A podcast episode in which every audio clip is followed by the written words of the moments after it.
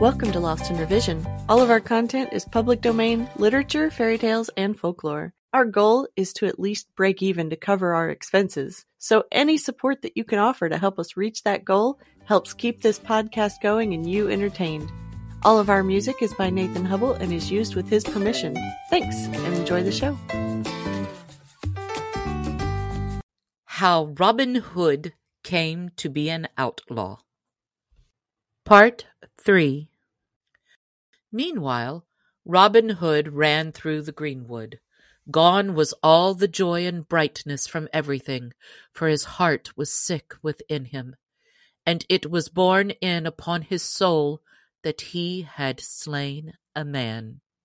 Alas, cried he, thou hast found me an archer that will make thy wife to wring. I would that thou hadst never said one word to me, or that I had never passed that way, or e'en that my right forefinger had been stricken off ere that this had happened. In haste I smote, but grieve I sore at leisure. And then, even in his trouble, he remembered the old saw that what is done is done, and the egg cracked cannot be cured.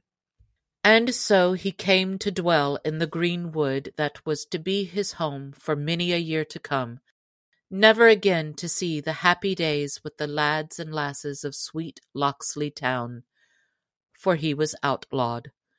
Not only because he had killed a man, but also because he had poached upon the king's deer, and two hundred pounds were set upon his head as a reward for whoever would bring him to the court of the king.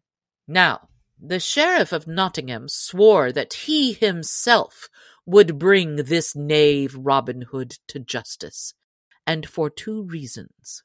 First, because he wanted the two hundred pounds, and next, because the forester that Robin Hood had killed was of kin to him.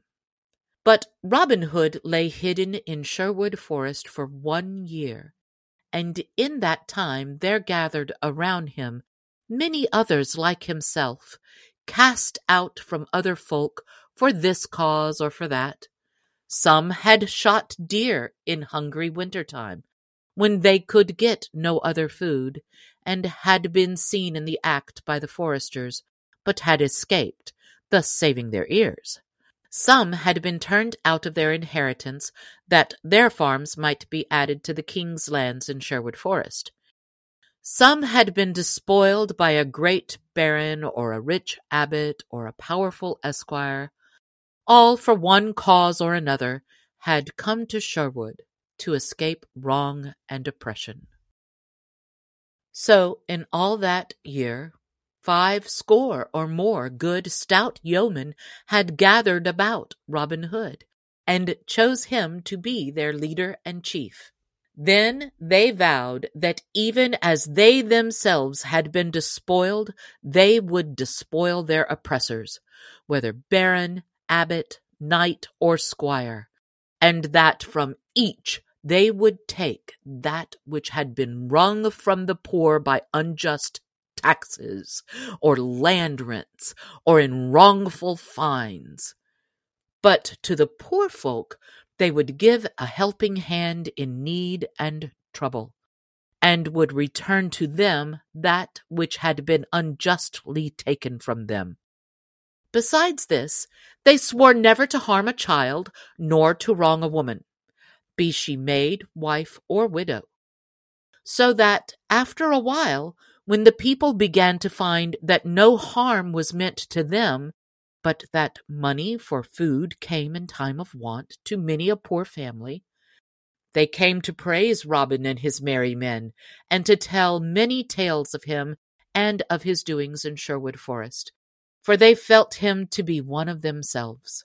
Up rose Robin Hood one merry morn, when all the birds were singing blithely among the leaves and up rose all his merry men, each fellow washing his head and hands in the cold brown brook that leaped laughing from stone to stone. Then said Robin, For fourteen days have we seen no sport, so now I will go abroad to seek adventures forthwith. But tarry ye, my merry men all, here in the green wood. Only see that ye mind well my call. Three blasts upon the bugle horn I will blow in my hour of need. Then come quickly, for I shall want your aid. Thanks for joining us today. Check us out on Patreon. You can help us meet our small goal of breaking even and covering our expenses. Your support helps pay for all of the things that podcasting requires and helps keep this show alive and growing. If you can't afford to support us financially, go give us a good review, subscribe or follow, and share with your friends and family. Feel free to fact check us and offer suggestions to make our show better for you. You can also send us an email at lostinrevisionpodcast at gmail.com. There's a lot more waiting for us all at the end of the road.